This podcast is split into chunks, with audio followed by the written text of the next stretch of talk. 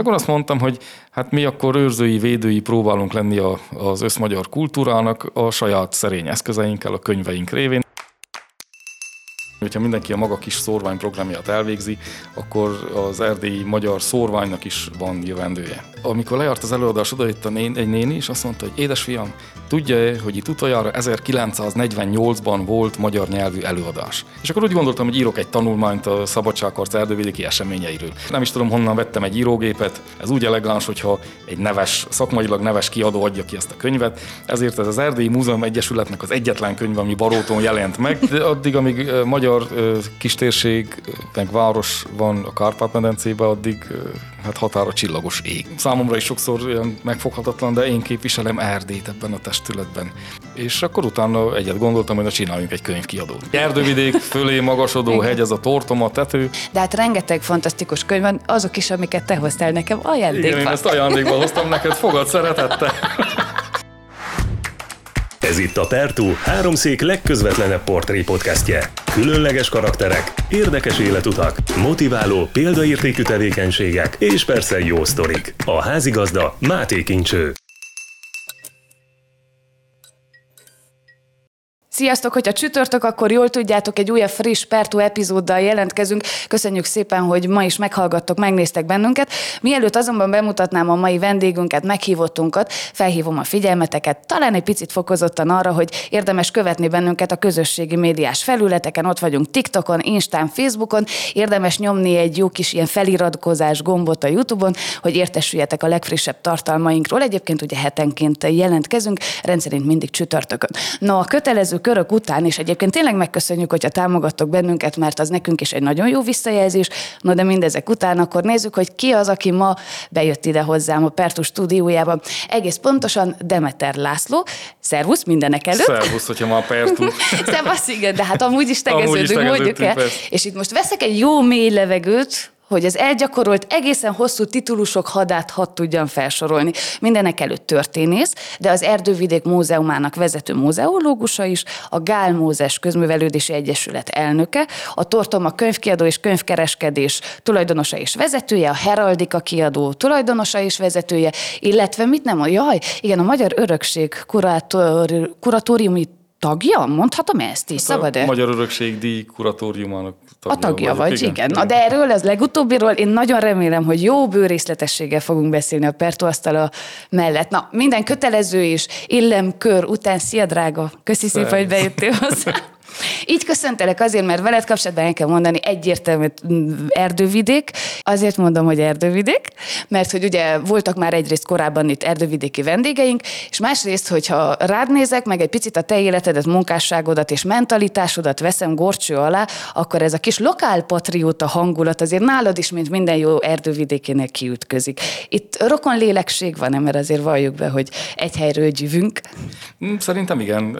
Nálam valóban az alap erdővidék, és ezt mindig vallom, hirdetem, akár merre megyek így a Kárpát-medencébe, az, hogy barót, hogy erdővidék, az azért kiderül már az első öt percben, hogy én onnan jövök, és hogy mi az, hogy erdővidék. És azért is örülök, hogy te is, mint erdővidéki, az ilyeneket, mint mi erdővidékiek azért úgy felpartolsz.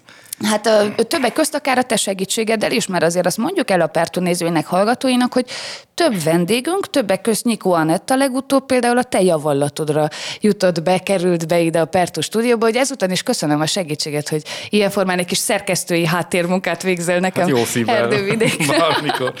Na mesélj, mi újság veled mostanában? Annyi minden történik körülötted, meg a Közművelődési Egyesület, meg a Tortoma kiadó, meg minden körül, hogy azt se tudom, hogy honnan, melyik végéről fogja meg a történés kérdéseket, úgyhogy mindenek előtt ezt kérdezem, hogy vagy, hogy érzed magad mostanában? Köszönöm, nagyon jól. Nagyon jól, attól függetlenül, hogy az eszten, minden esztendőnek az utolsó három hónapjában a legsűrűbb az életem, ez a könyvkiadás miatt is, de azért is, mert hogy most zárult le az Erdővidéki Közművelődési Napok rendezvénysorozatunk, tehát ugye rossz szóval élve, vagy ilyen, azt szoktam, hogy a bőség zavarodottsága van Jaj, az esztendő utolsó három hónapjában, de azért igyekszem venni az akadályokat, és csináljuk. Tehát most jelenik meg a legtöbb könyvünk, most volt a rendezvényünk, most... Voltatok a könyvhéten is kint Magyarországon most nemrég, az mikor volt? Egy... igen, ez a október, szeptember utolsó napja, igen, október igen, első igen, napjai. Igen Hát nekem személyesen nem volt szerencsém, de, Te nem voltál ott? de a kollégám egyébként a Heraldika kiadónak az ügyvezető igazgatója, munkatársunk, ő szokta, amikor én nem tudok ott lenni, és amikor ott vagyok, akkor is ő tartja a frontot. Uh-huh. És akkor ő ilyenkor a tortomát is egyértelműen képviseli, Igen, persze. gondolom. Tehát... Persze. Meg amikor itt megyünk az itteni könyvvásárokba, akkor egyértelmű, hogy itt is ugye a Tortoma, mint a Heraldika kiadót bemutatjuk, és hát standunk van, meg stb. Igen, igen, és még mi minden történik a Tortoma kiadó, meg a Heraldika házatáján. Remélem erről is fogunk egyébként részletesebben beszélni, de picit a szabadba vágtam, ne haragudj, tehát hogy akkor ez a legzsúfoltabb időszak az esztendőnek, Igen, az igen, utolsó igen. három hónap. Hogy bírja ezt az ember ennyi szertálkozó tevékenység közt? Ez a bírás, ez úgy van, hogy csak annyit vállalok, amennyit meg tudok csinálni, és azért vannak a munkatársaink, akiket igyekeztem a, a szerint kiválasztani, hogy ők is akkor a rájuk bízott feladatokat legjobb tudásuk szerint elvégzik, és akkor így működik. Tehát csapatmunka. Uh-huh. Egyedül ezt nem lehet. Igen, igen, de mondod, hogy azt szerint választottad ki őket. Milyen szempontokat nézel akkor ilyenkor, amikor, amikor mondjuk csapatot kell építeni, akármelyik frontján az életednek? Hát ez úgy van, hogy hát az ember vagy állást hirdet, vagy keresi, hogy, hogy akkor kikkel tudna együtt dolgozni, és akkor aki jelentkezik, abból válogatunk. De mik vagy, a szempontok? Hát azt is el szoktam követni, hogy, hogy, hogy akkor leültetem a laptop elé, és akkor online helyesírási tesztet csinálunk, mert hogy az, aki egy magyar könyvkiadónál dolgozik, azért az alapokat azért kell tudja helyesírásból.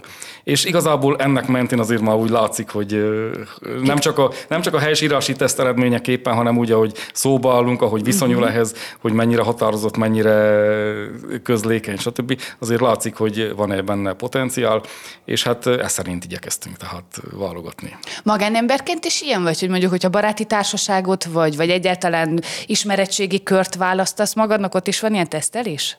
Hát az ember nem feltétlen választja a baráti kört, hanem az úgy jön. Mert szerintem te is így vagy vele, hogy van, akit akkor ismersz meg, és olyan, mint hogyha évek óta ismernénk egymást, és van olyan, aki lehet, hogy öt éve ismerjük egymást, és akkor sincs érdemi közös téma. Uh-huh. De így, így alakult ki a baráti köröm is, és hát ez hál' Istennek Baróttól Budapestig nagyon hát több Szép ilyen, tudod, ilyen vízgyűrűszerűen szépen Igen, tágulnak ezek a bizonyos körök. De hát úgy is jó. Egyébként hallottam hírét annak, hogy többek között gyanítom a heraldika véget is, de hogy nagyon sokat utazol, és ilyen formán gyanítom, akkor útközben mindig van ahová bekopogni egy jóféle tányér levesér, vagy egy éjszakai szállásé, ha úgy alakul. Vannak-e ilyen út, útba eső barátok? Vannak, vannak. Autóval ritkábban megyek hosszú útra, mert hogy Budapestre inkább vonattal megyek. Te ilyen, éjszak- na ezt nem tudtam, ilyen vonatozós vagy? Hát ez amiatt, hogy most autóval, hogyha elindulok Budapestre, az 700 km, másnap olyan vagyok, hogy ki vagyok csavarva, Mhm. így pedig, hogy ilyen hálófülkés vonattal az ember egyet alszik, reggel megrázod magad a keleti pályaudvarba, és egy óra múlva kezdődik az élet. Tehát Kész, felfrissülve üdő Budapesten. De egyébként látod, ez okos, de ezt így akkor el tudod mondani, akár te is erdővidő, erdővidékiként, hogy mi nem vagyunk az a nagy vonatos kultúrával rendelkező. Tehát nálunk talán ott Ágostonfalvi vonatállomás volt a legközelebb mindig is, vagy be kellett jönni Sepsiszentgyörgyre. Nekem például teljesen kimaradt az életemből a De vonat. akartak csinálni 1900-as évek elején egy Ágostonfalvát ö, Összekötő vasúti Szakaszt? vonalat, és hát ez aztán elmaradt. De többek között Vargyasi Báró Daniel Gábor mondta, hogy neki közelebb nem szükség, mert ő lemegy Ágostonfalvára, felül a vonatra, felfekszik ő, mint én, és 24 óra alatt ott van, megállás nélkül megy a vonat. Tehát ez Jaj, ezt is a probléma. báróig rontották. Bocsánat az otthoniaknak, de látta kárát a közösség és a település azért az akkori történéseknek. Na, ha én ezt tudtam volna. De egyébként akkor ilyen formán neked hogy került be a vonat az életedben? Mert mondom, Hát ezért ő elég... Kolozsvárra, tehát én igazából három esztendeje vagyok olyan, hogy vezetek autót, vettem autót, és akkor, Mhm. uh-huh. akkor elmegyek 400-500 kilométert is, ez nem probléma. De én azelőtt vonattal, stoppal, ilyenekkel, hát bejártam gyakorlatilag Barótól Sopronig az egész Kárpát-medencét. Jaj, de nagyon jó. Ezt sem tudtam, látod, hogy ilyen fiatal jogosítványos úriember vagy. Te miért Nem, nekem van 20 esztendeje jogosítványom, csak én három éve vezetek. De Ennyi. miért húzódott ennyire akkor a dolog? Hát ezt én sem tudom, de Nem így alakult. vezetni? Úgy nem, azt mondtam, hogy én ezt nem szeretem. Aztán, ahogy elkezdtem, akkor megszerettem. Lehet, hogyha 20 évvel ezelőtt fogok neki érdemben, akkor hamarabb, 20 évvel hamarabb szerettem volna meg, de hát ami eltelt, az úgy volt jó, ami mióta vezetek, azóta telt, az most így van jól. Hát. Voltak éles helyzetek már vezetés közben, akkor így az elmúlt három évben? Éles Nem. alatt érdekeset, vagy ne tele veszélyeset ért? Attól függ, hogy engem kérdezel, vagy a mellettem ülőt, én szerintem nem volt. vagy a szembejövőt esetenként? Olyan is voltak, szívéhez kapott, de nem, tehát ilyen, hogy koccanás, vagy ilyesmi. Na, hál' Istennek, maradjon is így. De úgy akkor kezdesz megbarátkozni ezzel is. Már csak Igen, azért kérdezem, igen. mert én ilyen szenvedélyes sofőr vagyok. Imádok, Ja. nagyon imádok vezetni, és mindig szeretem is megfogalmazni, hogy azért, mert amikor szó szerint tudod, a két kezedben van Ja. az író, irányítás, tehát ez olyan szimbolikus is, de konkrét is a maga módján, én ezért nagyon imádom. Benned már ez így érzed, hogy csirázik? Igen, most a... már én is szeretem, Aha. persze. Nem csirázik, ez már hogy bennem van. Uh-huh. Tehát Abrudbányát, vagy Kolozsvárt, vagy Gyulafehérvár, Zsírvölgy, ezeket most már úgy veszem az És akadályt. jó érzés a volán mögött szó szerint vezetni? Igen, igen, mert egyébként az, amit az előbb kérdeztél, hogy van-e hol megállni, hát igen, van Szebenbe, Gyulafehérváron, Déván, Szászvároson, ilyen helyeken, mindenhol van, ahol megállni, mm. barátoknál, akár egy tányérlevesre, vagy akár szólok, hogy akkor jövök, és nálatok aludhatok, tehát ez egy jó, jó érzés. És hát ez a dél dolog, ez egyébként a szorványprogram hozadéka, Miatt, ami... Gondolom ami külön szíved csücske ez egy picit, még mindig. Ugye? Az, az, persze. Tehát most is azért, amit lehet, és ahogy lehet, azért úgy csináljuk. Nyilván most már nincsen részemről ennek ilyen intézményes háttere, de attól függetlenül, hogyha mindenki a maga kis szórványprogramját elvégzi, akkor az erdélyi magyar szórványnak is van jövendője. Ja, ez egy nagyon-nagyon szép kerek és fontos gondolat, amit most De kifogalmaztál. fontos ez az, az egész történet, hiszen az, hogy legyintünk arra, hogy itt, itt tudod, ez a, ez a közbeszéd, hogy akkor ó, itt ma nem élnek magyarok, vagy ezért. Hát az is egy, egy megközelítés a dolognak, hogy itt jelenleg nem élnek magyarok. Hát valamikor éltek, Isten Így tudja van. még mi jön. Az tény, hogy nagyon sok helyen van egy 500 éves templom, van egy régi épület, egy, egy emlékmű, egy elhagyott temető, stb. Ez mind a múltunknak és akár a jövőnknek is a, a lenyomata lehet. Csak ezek, ezt a legyintő politikát kéne abba hagyni, hanem azt kell nézni, ahogy hál' Istennek azért Erdélybe, és nem csak Erdélybe, sokan gondolják ezt így, és, mindenki, és sokan legjobb tudásuk szerint cselekednek is ez szerint. Ö, Fontos, hogy minél többen legyünk, akik így gondoljuk, és, és cselekedjünk, és akkor van, igen, Orsovától, Besztercéig, Baróttól, mit tudom én, Nagyváradig, mindenhol van magyar jövendő.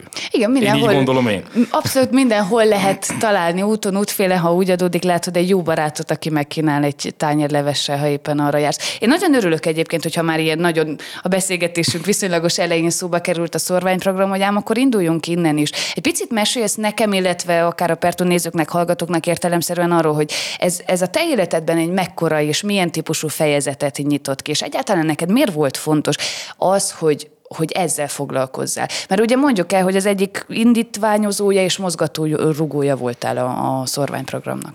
Hát igen, visszautalnék egészen gyermekkoromig, ezt úgy nagyon sokszor elmondom, lehet, hogy már nyilvánosan is mondtam, már unják, hogy én amikor 5-6-7 éves gyermek voltam, hát a felszegbe laktunk, ugye, és nagyanyám, aki akkor ilyen 40-es évei végén, 50-es éveiben járt, hát járt fel az úgynevezett vénasszonyokhoz a padra, és akkor beszélgetünk, és vitte engem is. És a végén nekem annyira felcsigázta ez a sok beszélgetés az érdeklődésemet, hogy a végén már én kezdeményeztem, húztam a kezét, hogy menjünk a vénasszonyokhoz.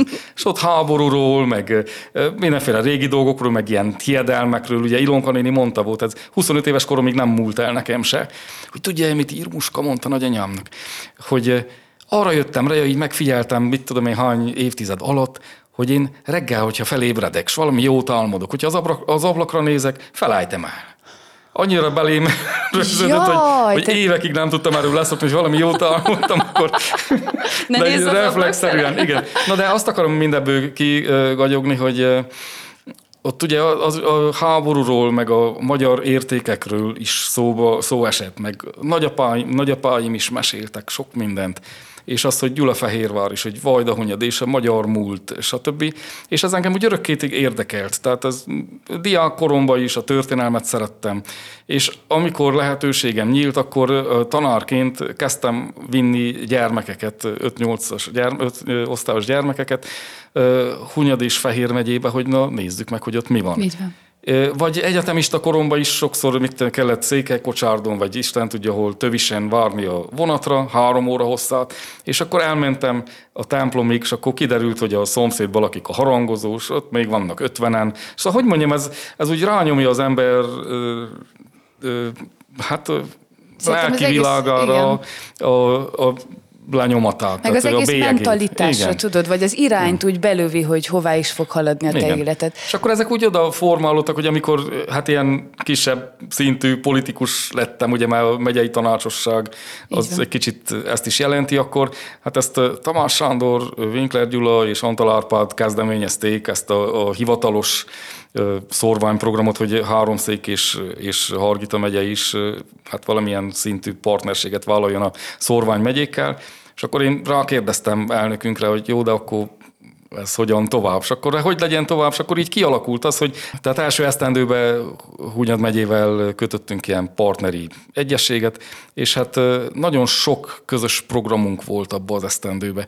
És az a, az érdekessége, hogy olyan helyekre is vittünk rendezvényeket, vagy olyan helyekre látogattunk el, hogy például ez úgy nagyon megható volt, Budapestről Buda, hogy is hívták? Budapesti utca színház, vagy valami ilyesmi volt a neve. És a Ludas Matyit egy ilyen fergeteges komédia formájába adták elé, és egy olyan faluba vittük el, ahol amikor lejárt az előadás, oda itt a nén, egy néni, és azt mondta, hogy édesfiam, tudja hogy itt utoljára 1948-ban volt magyar nyelvű előadás. Ó, Istenem. Abba a faluba, ahol mit lakik, lakik 50 magyar.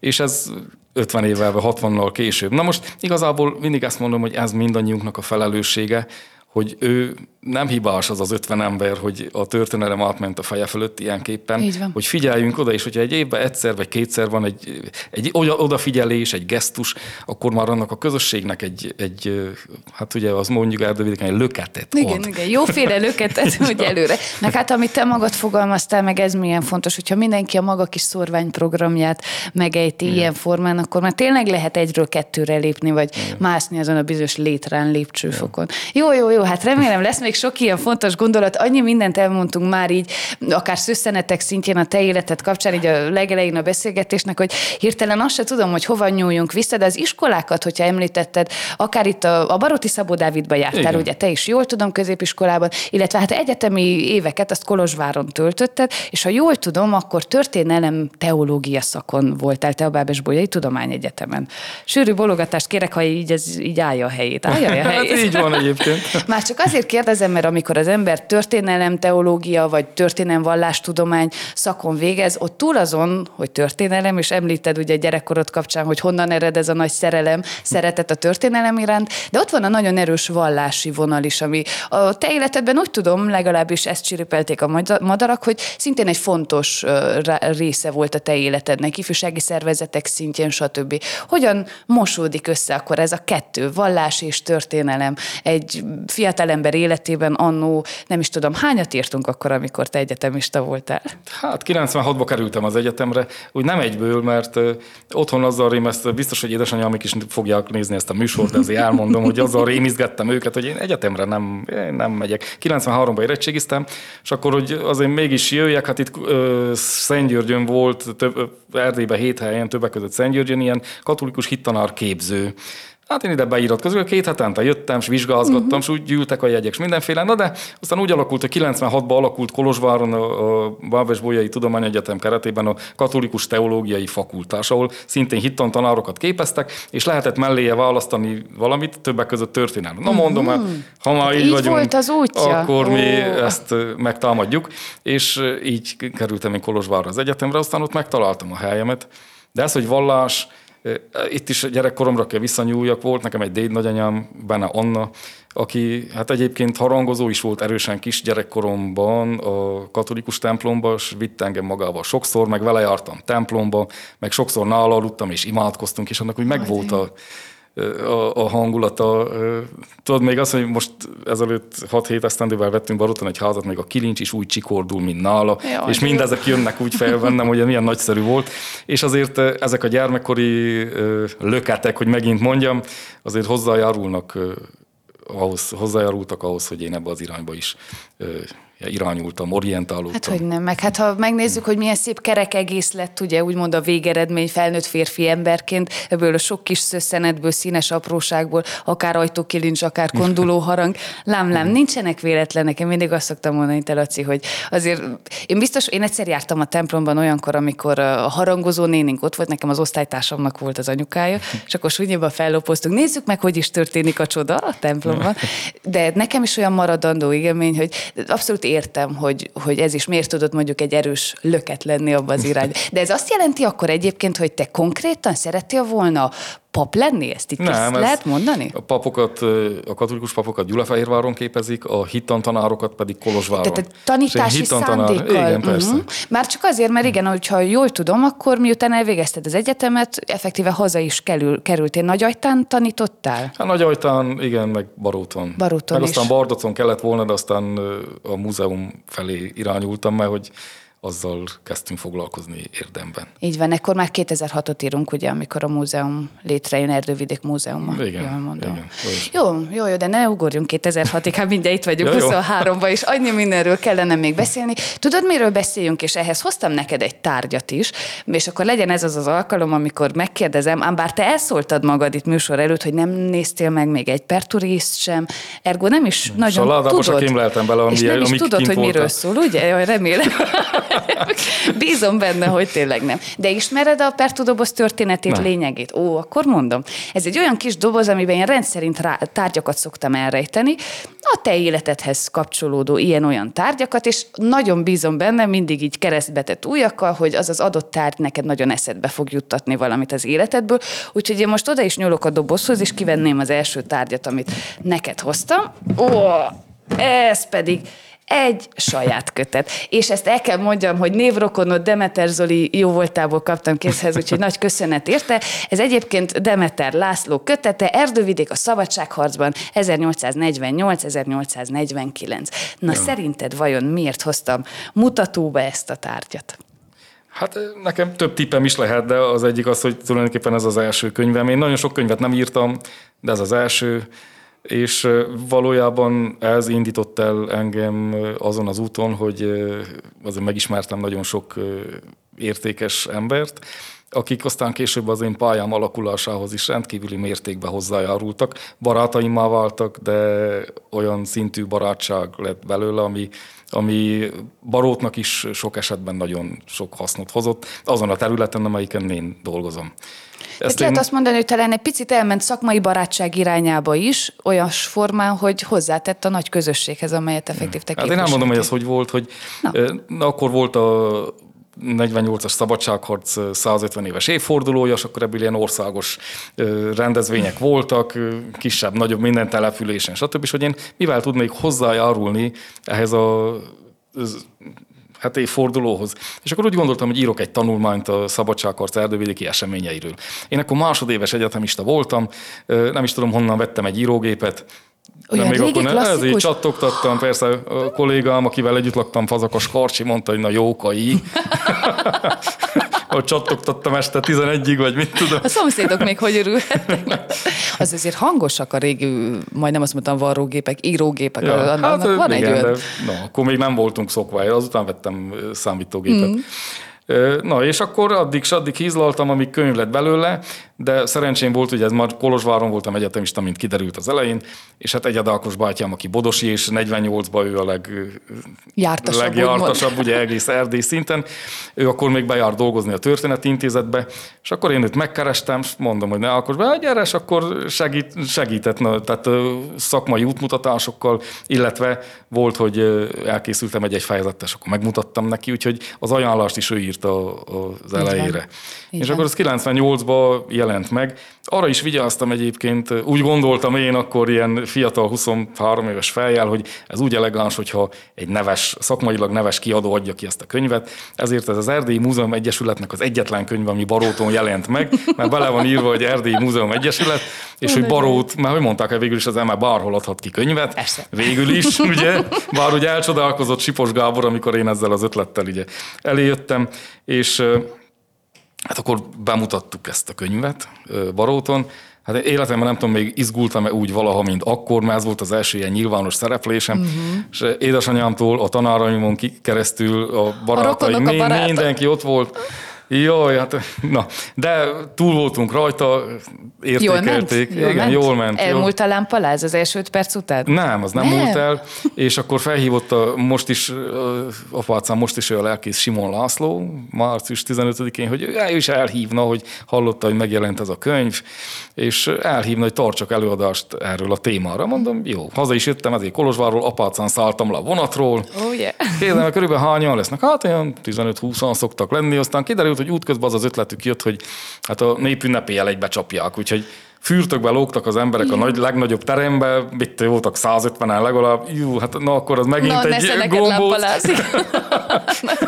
Na, de azon is túl voltam, hát hál' Istennek most már azért úgy megy. Igen, látom, belejöttél rendesen, de hát ennek ez is a rendje módja, de akkor te kaptál mély vizet a legelején. Igen, Nagyon persze, ügyes. de hát így, így van rendben. Az előtt így egyetemen sem kellett, nem tudom, szemináriumi előadást tartani, vagy nem nagyon volt példa arra, hogy te nagy tömeg elé kiálljál is. Hát olyan nagy-nagy tömeg elé nem.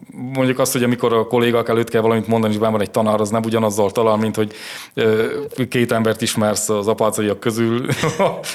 Stb. Vagy ötöt, 300-at mondjuk. Stb. nem.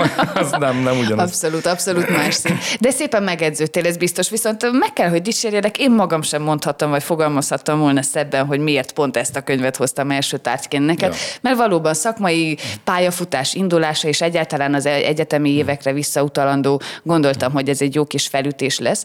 De akkor, hogyha ugrunk, igen? Ennek a Mondjad. Másik része, amiben, amit el akartam mondani, hogy akkor fogtam egy öllel ebből a könyvből, és felvittem Kolozsvárra, illetve onnan Budapestre, és hát ugye, hogyha az ember ezzel a témával foglalkozik, akkor tudja, hogy kik a legkiválóbb szakértői ennek a témának, és így akkor elmentem Budapesten, meg Kolozsváron, és felkerestem azokat, akiket úgy gondoltam, hogy fel kell keresni, és vittem egy példányt Herman Robertnek, Csikány Tamásnak, Pejak Istvánnak, hát nyilván Ákos bácsinak, Egyed Ákosnak, stb.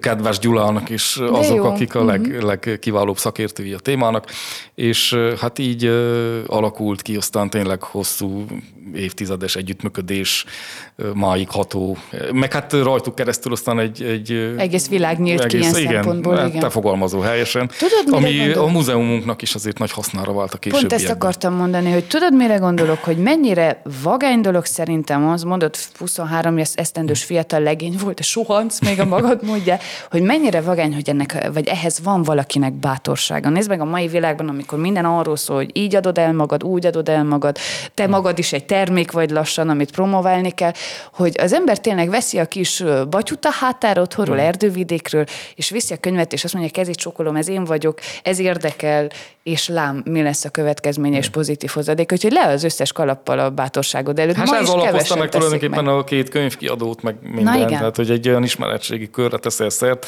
akik azt mondják, hogy igen, érdemes Demeter Lacival együtt dolgozni, megbíznak abba, hogy én az ő kéziratából egy olyan könyvet hozok ki, mint hogyha akár Budapesten adta volna ki. Így van, így Na. van. Másodszorra kerül szóba már a ki- kiadó, úgyhogy én kell nyúljak a dobozomhoz, mielőtt túl sokat beszélünk a, kiadóról, hogy nehogy lelőjük a poént. Én abszolút de jelképesen egy általatok kiadott kis füzetet hoztam el, ami nekem nagy kedvencem, hiszen drága jó Szécsi Antal tollából származó, és Borbát Károlyról szól ez a kis bemutató füzet, ami ugye értelemszerűen az én kis szívem csücske, hiszen vargyasi történésekről van szó, de ezt csak azért, hogy tudjam szóba hozni a kiadót, meg hogy ilyen vagány dolgokkal foglalkoztok. És akkor gyere ilyes formán beszéljünk szépen sorban előbb a, a tortomáról, és akkor utána a heraldikáról is. A tortoma szintén 2006-os történés, Igen, ugye? ez 17. esztendeje most már. Igen, jó. Hihetethet. Gratulálok. Mindjárt. Mindjárt nagykorú. Igen. Most, ha így utána számolunk. Na de mesélj kérlek, hogy az a fiatalember, akit érdekel a, a, érdekelnek a teológiai kérdések, érdekel a vallás, érdekel a történelem, a történet mesélés maga, hogyha egészen visszanyúlunk a gyerekkori emlékekig, az hogy jut el ez az ifjúri ember oda, hogy már pedig én kiadót szeretnék csinálni, és pont. Vala, azt hiszem hatodik osztályos voltam, és megint a gyermekkoromra gyúlok vissza. Rácz Magda tanárnő, nem tudom, te Baróton végeztél le? Voltam egy évig baróti diák, de Na, a hírét ismerem. hogy rajzoljuk le, hogy mik szeretnénk lenni. És én rajzoltam egy könyvet, és egy pennát. Mert én akkor úgy gondoltam, hogy én írni fogom a könyveket, de, de legalábbis valami közöm lesz a könyvekhez. Meg sokat szerettem olvasni nagyon gyermekkoromban. Az is, hát sokszor, többször tetten ért, vagy édesapám, vagy édesanyám, hogy a, a, hát kellett volna tanulni, de a, a füzet alatt azért ott volt egy könyv. Ebből még csináltad? konfliktus is volt, mert hogy ez a gyermek még nem ébredt fel, még, még olyan almos Ja. reggel, meg... Na, Elemlámpával vagy gyertyával olvastál az a, a olyan is paplan volt, hogy a alatt? paplany alatt úgy lámpával, és akkor egyszer csak így felrepült a paplan, Igen. kaptam egy nyaklevást, apám visszafeküdt, én is lefeküdtem, be volt fejezve. Igen, igen, na látod, én és a tesóm ezután követtük el azt az igencsak nagy hibát, hogy elkobozták az elemlámpát, Harry Pottert olvastunk, elkobozták az elemlámpát, de hát figyelj, smeker a gyermek, vettük a gyertyát a kézbe, és ugyanúgy sátrat csináltunk a, a takaróból. Mondjam el, hogy mekkora veszélye van annak ott egy gyertyával, hát majdnem felgyújtottuk a házat. Na, egy életre megtanultuk. Igen, a könyvfüggőség és a könyv Igen. szeretet ezt hozza ki az emberből. És akkor úgy, úgy elkezdődött az, hogy, hogy a, hát ugye egyszer írtam egy könyvet, és akkor ezt kiadtuk, itt az előbb beszéltünk róla, aztán az, az Egyesület, a Galmózes Közművelési Egyesület keretében kezdtem folyóiratot kiadni, ezt az erdővidéki lapokat, Így nem van. tudom, hogyha ismerős. Így van. Illetve könyveket is. És akkor utána egyet gondoltam, hogy na csináljunk egy könyvkiadót. De ez csak így csettintésre, hogy hopp, Hát egy céget, hogy csináljunk, hogy ebből üzlet is legyen, meg, meg könyvkiadó uh-huh. is, és akkor elkezdtük csinálni. Az elején azt hiszem 2006-ban egy könyvünk jelent meg, hétben is egy, és akkor utána három, és akkor négy, és akkor a legtöbb az 29 volt egy esztendőben, tavaly előtt, igen.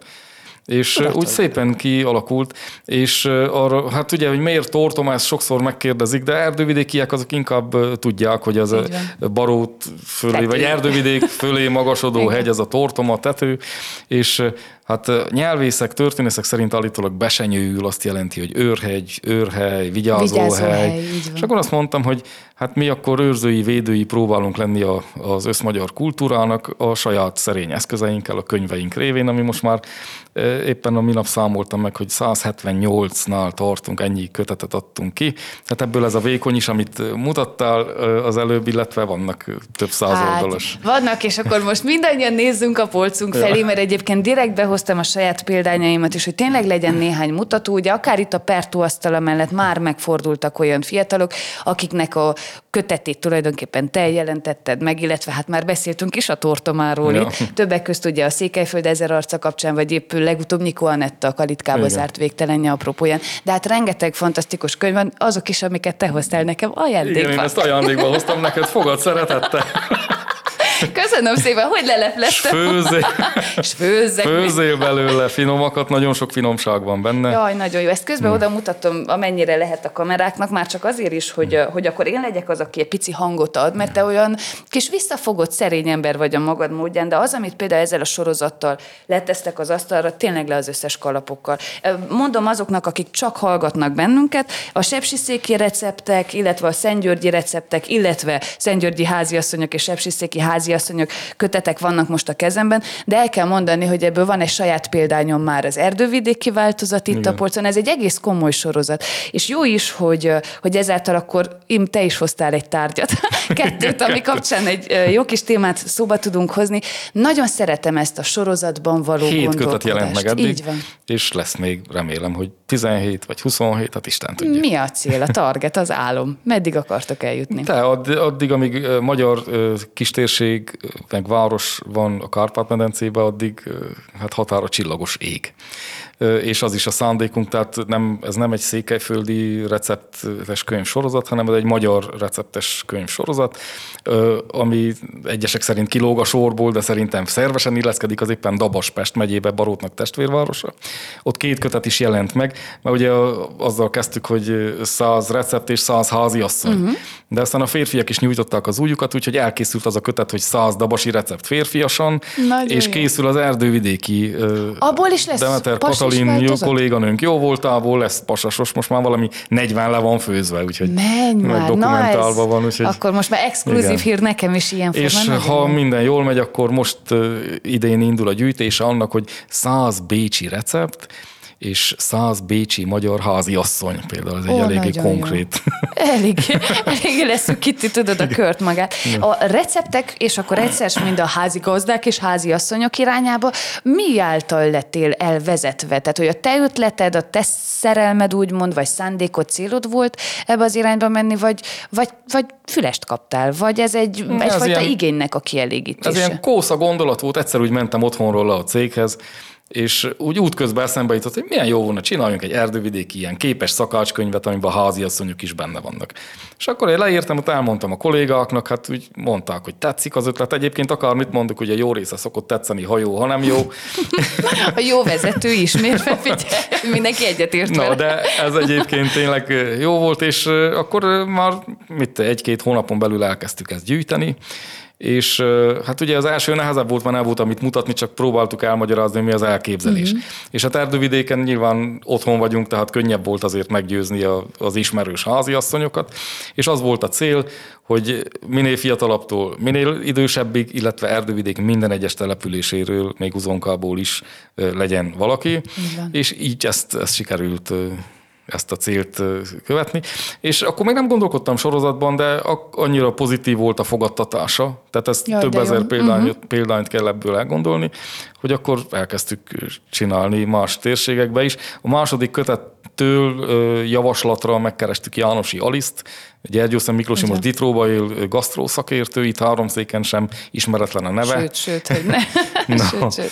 És akkor azóta ő is van, hogy gyűjt, ír, illetve az általunk, vagy mások által gyűjtött könyveket ő szerkeszti, illetve hát nő a csapat, tehát át- most már igazából, hogyha megszámolom az elmúlt hét kötetben, legalább 20 dolgoztak ö, Budapesttől, Barótig, Gyergyóig, mindenhonnan.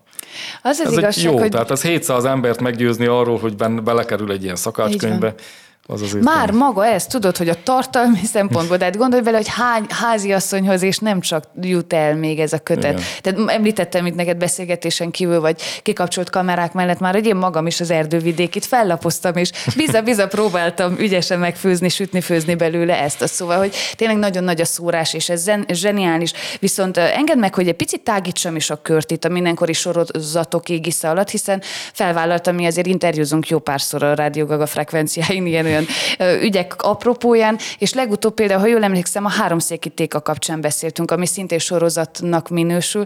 Ez a történet is most már az a beszélgetés óta el kell mondani, hogy nagyot lépett előre, de örülnék, ha Pertu nézőivel, hallgatóival is megosztanád, hogy, hogy pontosan mi is ez a sorozat, és mik a tervek, és miért olyan, olyan zseniális, és miért rajonghatok érte.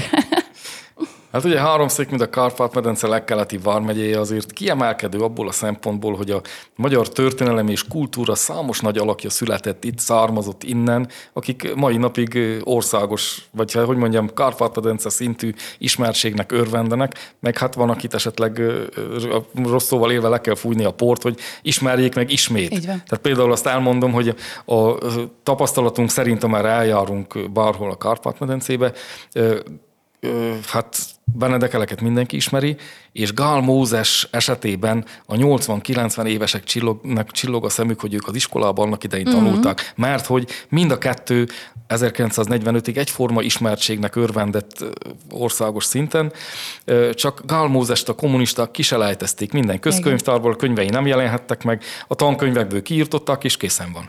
Most próbálkozunk, de ugye az ő népszerűsége jelenleg árnyéka a Benedek Elekének. Na, de azt akarom mondani, hogy, hogy rengeteg ilyen jeles személyiség van, illetve nagyon sok értékes anyag született háromszékről, írott anyag. És akkor úgy gondoltam, hogy egy sorozatban, aminek aztán hosszú vajudás után háromszéki téka lett a, a sorozat címe, hogy egy ilyen reprezentatív válogatást tegyünk az érdeklődő olvasók asztalára. Az elmúlt 400-500 év hát háromszéki irodalmáról, ebben van szép irodalom, tényirodalom egyaránt. Az első, ami megjelent, ami tulajdonképpen a 20 erről akkor is Igen. beszéltük, hogy Nem úgymond időrendi sorrendben, Igen. vagy sorszám Majd ki van ennek találva egy kronológiája, de nem ebbe a sorrendbe készülnek el, viszont ezt Mhm. a kronológiát nem szerettem volna felbontani. Tehát ez a háromszéki költők antológiája, ez dr. Egyedemese, bodosi származású, ugye. Ha már Egyedákos bácsi szóba került. Igen, a lánya. Igen, a lányáról van szó, és egyébként itt egy nagyon rövid zárójel erejéig. Kérlek válaszold meg a kérdést, mert mindig érdekel, csak nem volt rá alkalom, hogy megkérdezem, hogy, hogy neked az ilyen típusú szakmai, és nem csak szakmai barátságok nagyon sokat lendítenek a, a motiváltságodon. Jól érzem, mert például egy Adákos bácsi kapcsán ki lehet jelenteni, hogy egyfajta mentor az életedben, vagy... vagy Hát igen, a kezdeteknél mindenképpen ott volt, és azóta is kapcsolatban vagyunk, és hát barátok vagyunk, azt kell mhm. mondjam, Jaj, ő is így mondja. Nagyon jó, akkor már neked is szabad. és akkor gondolom, így apáról lányára öröklődött ez a barátság is. Tehát, hogy... Hát azért ez az elején emlegetett erdővidéki lokál patriotizmus, az nem csak bennem motoszkál, hanem azokban is, akik elszármaztak, és sokszor szinte fél szóból is értjük egymást és a szándékot, és lehet, hogy ők is, akik elszármaztak Kolozsvárra, Budapestre, bárhova, azért, hogyha itthonról keressük meg, akkor másképpen dobban a szíve, uh-huh. másképpen áll hozzá, mint hogyha mit tudom én honnan keresném meg. És ez egyébként tapasztalom, tapasztalom is azt, hogy én, ha úgy jelenek meg közösség előtt bárhol, hogy én a baróti, baróton élő, a baróti tortoma kiadónak vagyok az igazgatója, akkor az egészen más, mint hogyha beálltam volna a sorba Budapesten, vagy Kolozsváron, uh-huh. hogy én vagyok egy a, a sok, a sok közül. Kiadó közül. Igaz, igen. hogy háromszor annyit kellett dolgozni, hogy, és őszintén, tehát ez a tapasztalatunk, hogy, hogy amára elmegyünk a Kárpát-medencébe, azért bizonyos körökben ismerik a mi könyvkiadónkat a könyveink révén. Már hogy nem csak erdővidéket adunk ki, hanem nem, most mondjak egy ex, nem extrém példa, hanem egy számomra normális példát, hogy mi adtuk ki Baróton a Kassa történelmi város kalauzt. Nem Tehát aki Kassáról akar legtöbbet tudni turistaként, akkor ez be kell ezt a könyvet szerezze. Miért? Tehát egészen másképpen állnak hozzá. És azt akartam mondani, hogy háromszor annyit kellett dolgoznunk mi Barótról, hogy ezt az ismertséget elérjük, de úgy gondolom, hogy megérte. Abszolút, abszolút. No. Tereljelek vissza a TK-hoz, hogyha a szabadba vágtam, ne haragudj. Tehát, hogy akkor most a, szám, a sorszám szerinti huszadikat kiadtátok, de én, ha jól emlékszem, háromról beszéltünk. Most jön az első, a Hídvégi Gróf Nemes János naplója, tehát az egyes számú. Úgy értem, az idén meg lesz.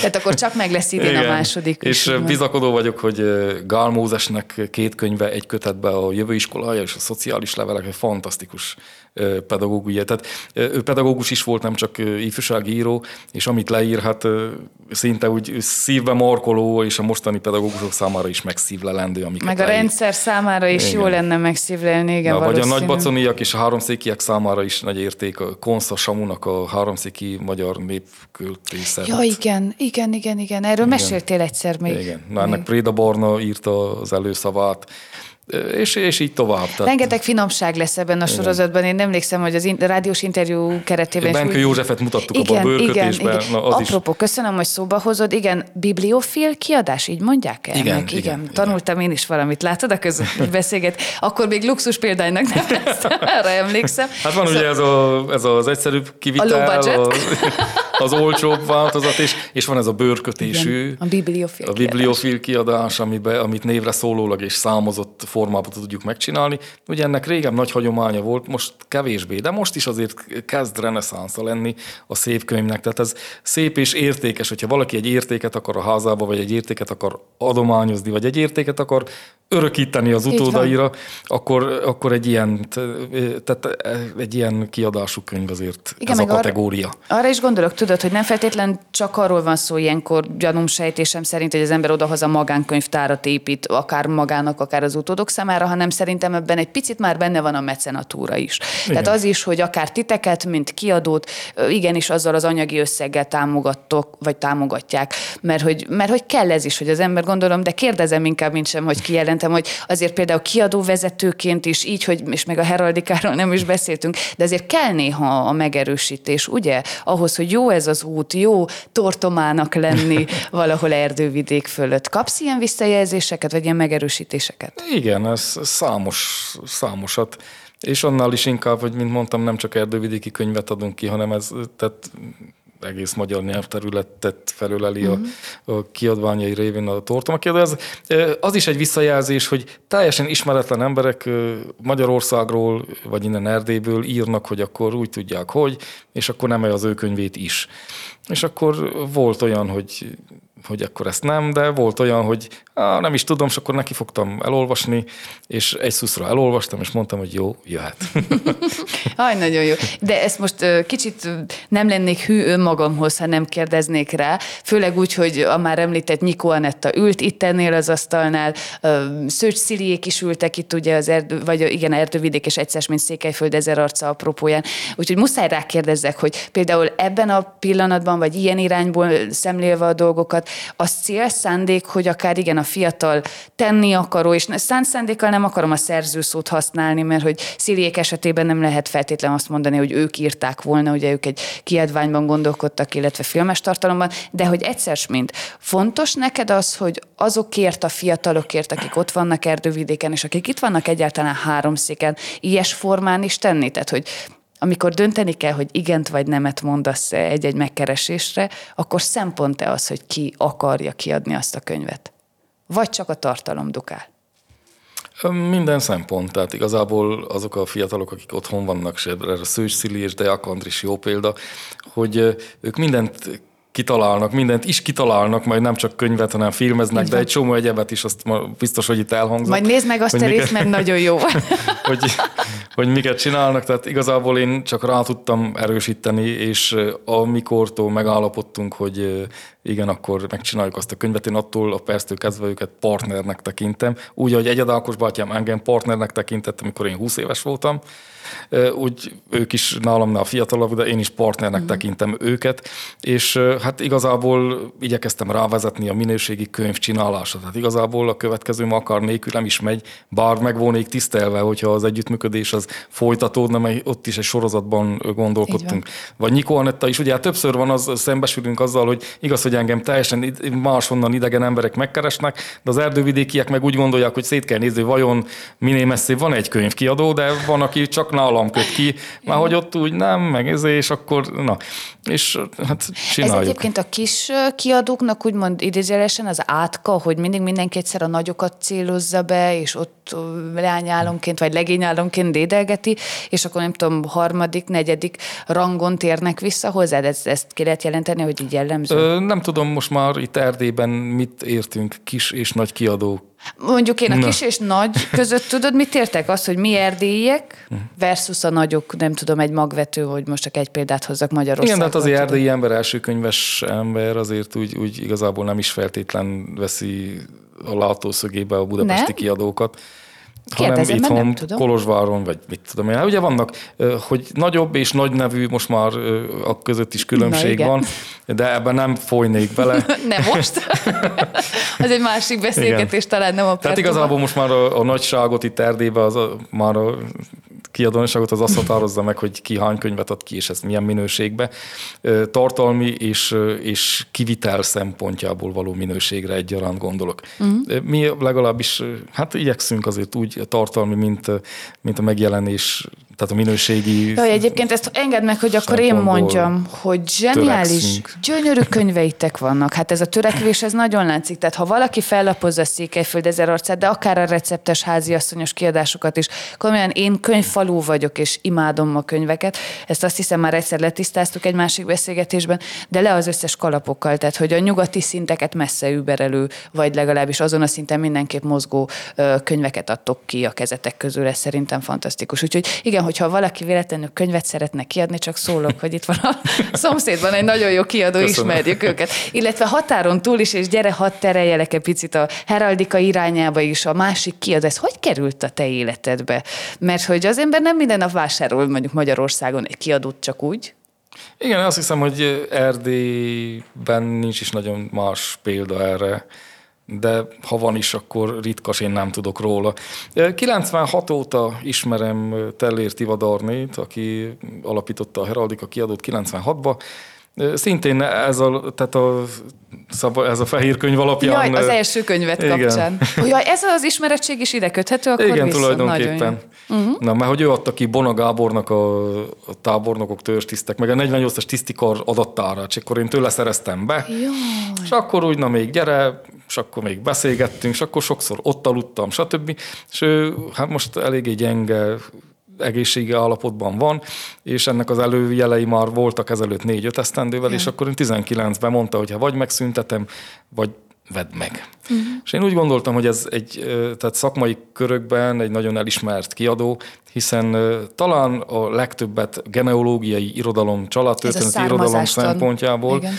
ő tette le az asztalra az, az elmúlt 30 esztendőbe és amellett nagyon sok értékes történelmi könyvet is kiadott, meg szép irodalmat is, stb. És akkor úgy gondoltam, hogy ezt kár parlagon hagyni, vagy kár veszendőbe hagyni. Ő is örült, mai napig örül, hogy ezt hát, hogy áthathatta, és mi igyekszünk ennek méltó folytatói lenni.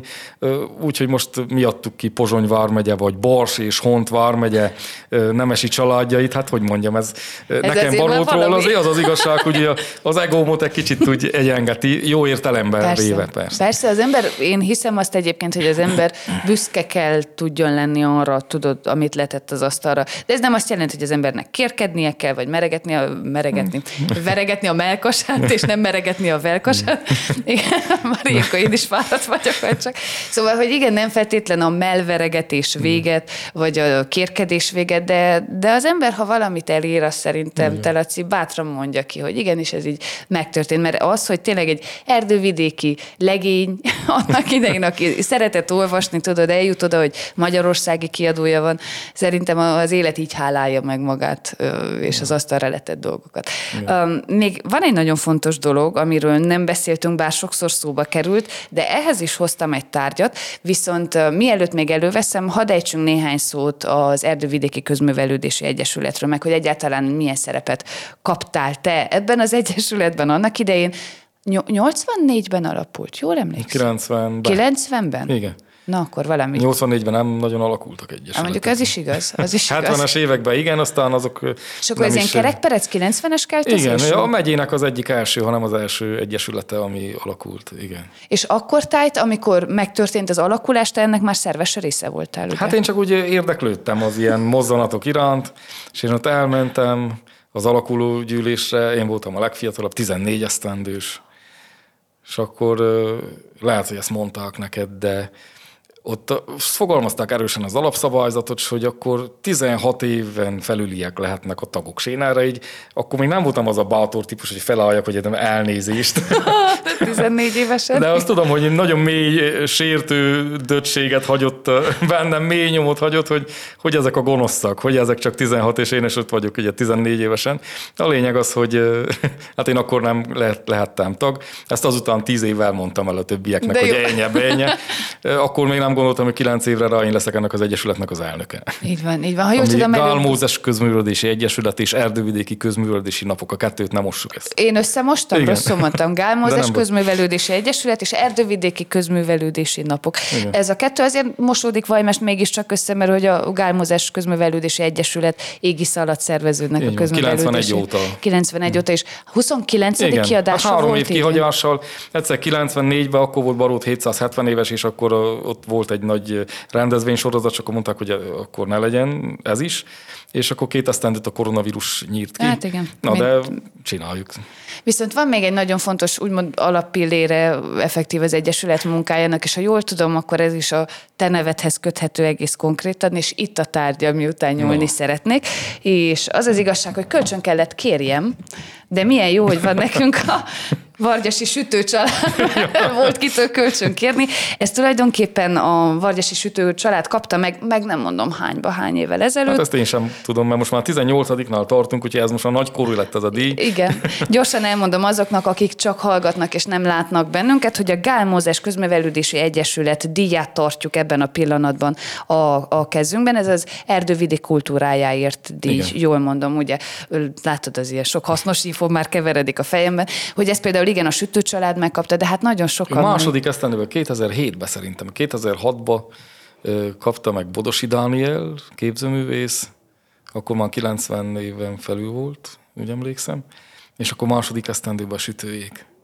És, és még, még jó pár. Még szóval, hál' Istennek. Most legutóbb, legutóbb Lőrinc Sándor tanár úr Igen. kapta meg, ő a legendás Lőrinc Sándor, aki nem csak pedagógusként, hanem közösségszervezőként, honismereti mozgalom vezetőként egyaránt jelentőset alkotott. De egyébként mindenki, aki a díjat kapta, És azért is jött ez a gondolatom, hogy alapítsunk egy ilyen díjat, mert hogy azért azt látjuk, hogy erdővidéki emberek is kapnak az országos merítésből is díjat, de azért valahogy, mint hogyha mindig így a, a periférián, hogy a sor végén volnánk mm. ebbe a témába, és az a tapasztalatunk, hogy azért azok, akik kapják erdővidéken, ugye mindig elmondom, hogy mi megdöntjük azt a tabut, hogy nem, senki nem lehet proféta a saját hazájába, hogy de, vannak emberek, akik lehetnek, és akik közösségszervezők, 90 után is, 90 előtt is, 90 előtt ordasabb idők voltak, oda kellett sokszor bátorság olyanokat szervezni, olyanok közösséget formál, tehát közösség formáló tevékenységet végezni, hogy, hogy kockázatos volt, tehát a szekuritáté, hát meg amit tudom. 90 után pedig mások voltak az eszközök, akkor meg hát akkor is kellett csinálni nyilván. Munkás dolog a közösségszervezés, de szép, pláne, hogyha Hálás dolog is? is?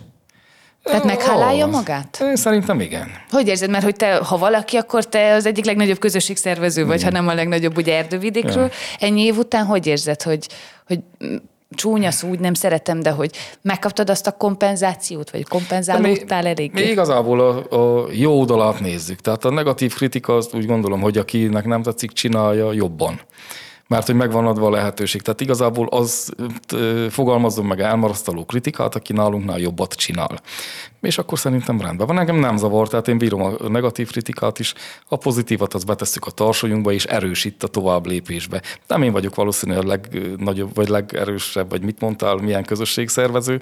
Vannak még, hál' Istennek sokan, a díjaknál is kaptunk már olyan hideget, meleget, hogyha mély, mély pont azt kellett. Hát ja, azért, mi így gondoltuk, akinek nem tetszik, alapítson egy Saját másik díjat, díjat tüntesse ki. Hát, ennyi. Így van, ez pont így van. Jaj, látod, néha az ilyen jó erdővidéki parapályosság azért nekem sártan, amikor véleményt kell formálni. De az az igazság, hogy nem csak és kizárólag azért hoztam el ezt a díjat mutatóba, hogy egyrészt az erdővidék kultúrájáért díjról magáról tudjunk beszélni, illetve az Egyesületről, hanem úgy amblok a díjakról a te életedben, és akkor legyen itt a helye annak, amikor a Magyar Örökség díjat is szóba hozzuk. Be kell vajon derekasan, azt is megkaptam, de az akkora, hogy nem fér be a dobozba.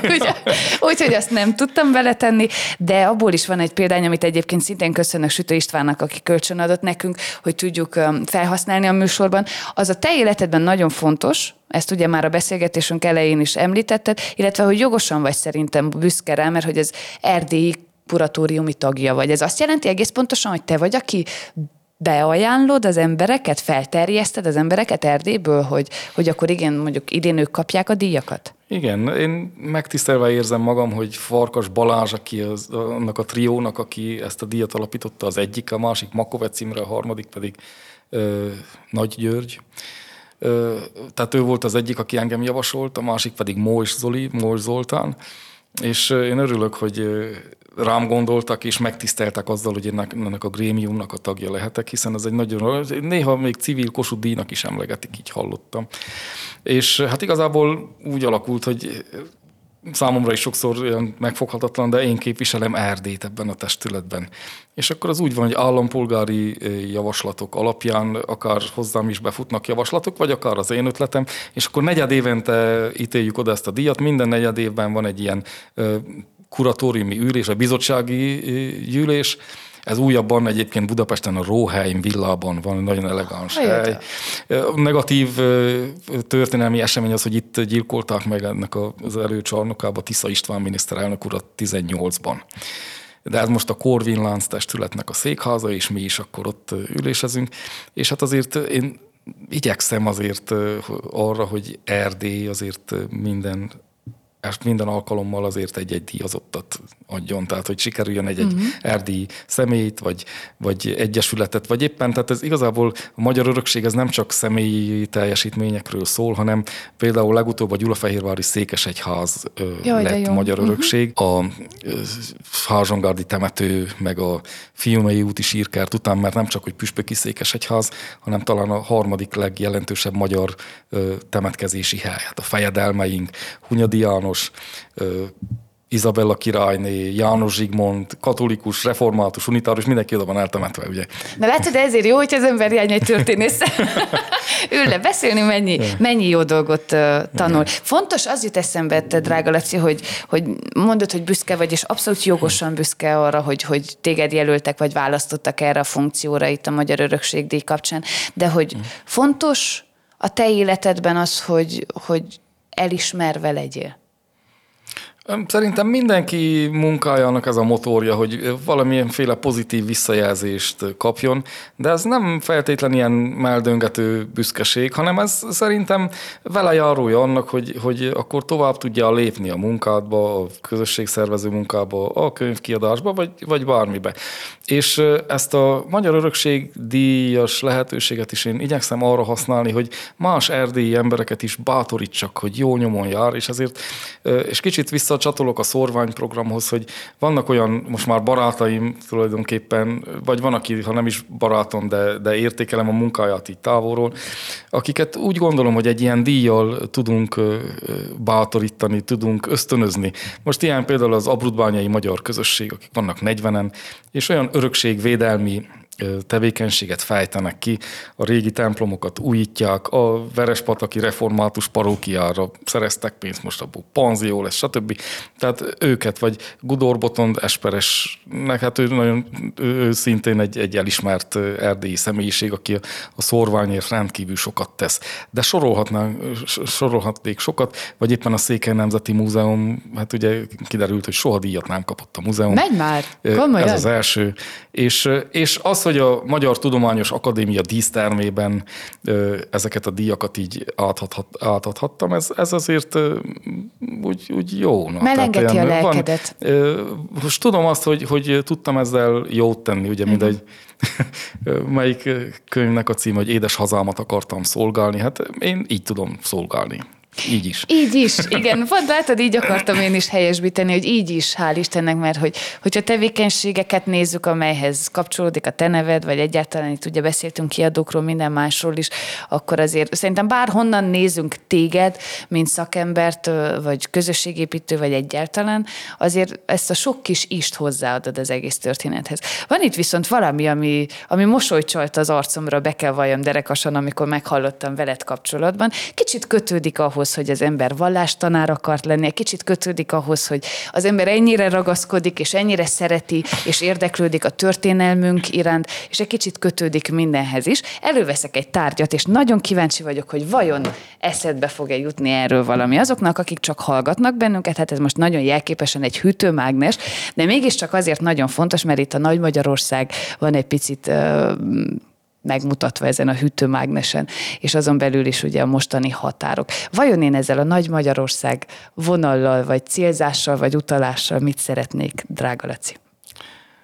Hát, hogy te mit szeretnél, én a, nekem tippem sincs, viszont...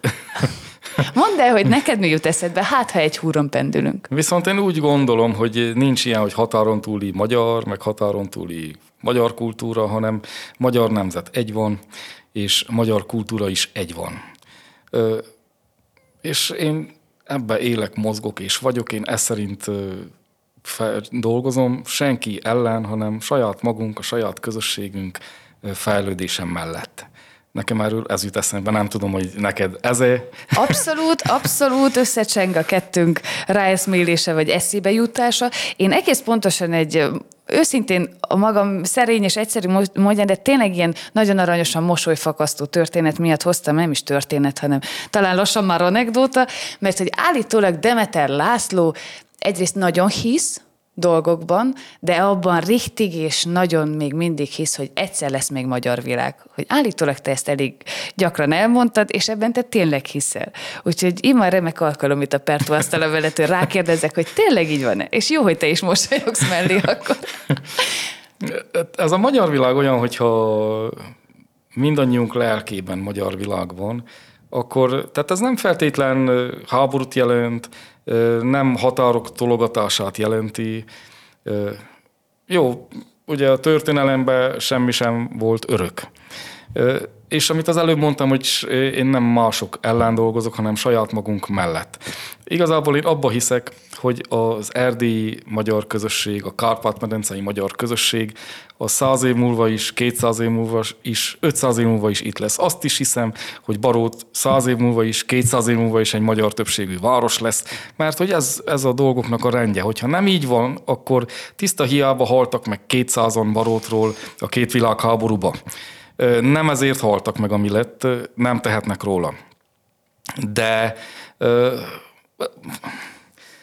ez rendkívül összetett dolog, ugye. Hányan mentek el az elmúlt 30 esztendőben mellőlünk, erdővidékről csak, Igen. de Erdélyből is, hogy onnan majd aztán segítnek, meg onnan aztán ezé. Meg hogy úgy csak úgy, már hogy, hogy ott, ott jobb. Hol jobb? Svédországban, vagy Németországban, vagy mitől jobb? Attól, hogy nagyobb a fizetés, de nincs meg a lelki békességet. Lehet, hogy egyesek megtalálták, de valahogy a honvágya megvan, vagy... Pont ezt akartam nem. mondani, hogy az életszínvonala sokkal Igen. magasabb, vagy csicsásabb, vagy fenszibb, de közben az ember lelkét szétszedi a honvágy. Vagy lehet, magányos. hogy felismeri magát az, akiről most mondom, hogy ő azért ment Budapestre, mert tudod, az életszínvonal. Hát én is mondtam, hogy látod, én azért maradtam itt, mert tudod, az életszínvonal. Jaj, nagyon jó. Már hogy én most rohanjak Budapest egyik végéből a másikban naphosszat, addig én itt Baróton, amíg elindulok ott a metróig elérek, addig én Baróton el is intézem a dolgaimat, és haza is érek lehet. Na, tehát kinek mi az életszínvonal? Viszont annyi tanácsot kapunk onnan, hogy hogy kéne itthon. Hát üljön itthon, és akkor itthon van egy olyan minőségi társadalom, aki vezetőket is ad, papokat is ad, értelmiséget, és akkor nem így néznénk ki, se Erdővidéken, se Erdélybe. Tehát én, amikor hiszek abba, hogy, hogy van magyar jövő, akkor mondom, én nem feltétlen abba hiszek, A hogy most határokban, igen. adja jó Isten, hát minden benne van a pakliba. De, de igen, mindenki a saját őrhelyén tartson ki, és a, a vagyonát örökítse a gyerekeire, legyenek szép számba gyerekei, és akkor van magyar jövendő. Itt is, felvidéken is, mindenhol. Sok keserű tapasztalatunk is van, de szorvány program ö, rendjén azért azt tapasztaltam, hogy igen, ahol akarnak, ott van.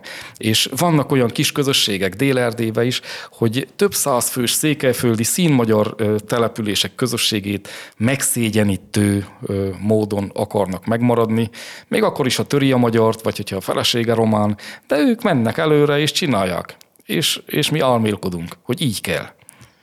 Így is kell. Így is kell. Jaj, nagyon. Ülök, és azon gondolkodom, hogy még a világ két nap elhallgatnálnak. És tudod, van egy lám, te magad vallottad be, hogy még nem nagyon néztél, hallgattál Pertut, de ha nézted, hallgattad volna, akkor tudnád, hogy Rá Isten igazából, szokni, kérlek, kérlek, legyél Pertu függ, nekünk az csak jó. De egyébként tényleg mindig van egy ilyen záró akkordja, vagy utolsó néhány szösszenete, mozzanat a Pertus beszélgetésnek, akkor legalábbis igyekszem úgy formálni a beszélgetéseket, hogy valahogy ide lyukadjunk ki, ami pont erről szól, hogy, hogy az, hogy székelyföldiség, és egyáltalán az, hogy elmész valahová, de visszajössz-e, és itthon próbálsz-e tenni a kis közösségedért, vagy, vagy akár a magad életszínvonaláért, ugye, hogyha erről beszéltünk, ez a kérdés minduntalan felmerül, és lám a te esetedben fel se kellett tegyem a kérdést, mert rögvest ide, ide terelődött a beszélgetésünk. Hát én köszönöm nagyon szépen hogy itt voltál velünk. Remélem lesz még alkalom. Egy csomó minden nem fért bele be a, a bő 60 percünkbe, de remélem lesz még alkalom, és addig is hát nagyon sok sikert a, a szertágazó tevékenységekhez, mert jó, hogyha vannak ilyen tortomáink. Köszönöm szépen. Köszönöm én is. Hát igyekszem a nehézségeket leküzdeni, és az eredményeket azokat gyarapítani. Így legyen, így legyen, Köszönöm. és íme a tökéletes zárszunk. Nektek is nagyon szépen köszönjük egyébként, hogy ma is bennünket választottatok. Nagyon fontos, ne felejtjétek, hogy a műsort nem csak csütörtökön, hanem a hét bármely napján bátran visszanézhetitek. Spotify-on ott vagyunk, Apple és Google Podcasten is ott vagyunk, YouTube-on is ott vagyunk, Facebookon, TikTokon és Instagramon, mindenhol is. Szóval tényleg csak az nem talál meg bennünket, aki nem szeretne. Kérünk szépen arra, hogy ha lehet támogassátok a munkánkat, kövessetek be bennünket, iratkozzatok fel, és még fontosabb, hogyha van ötletetek arra vonatkozóan, hogy ki legyen mondjuk a soron következő Pertu vendég, azt is írjátok meg nekünk hozzászólásban, vagy akár üzenetben, ahogy jól esik. Köszönjük, hogy ma is itt voltatok velünk a kollégák Töröketele, Deák Zsuzsu, Csiszér Adri és Kocsis Boldizsár János nevében is. Egy hét múlva találkozunk, sziasztok! Ez itt a Pertú, háromszék legközvetlenebb portréi podcastje.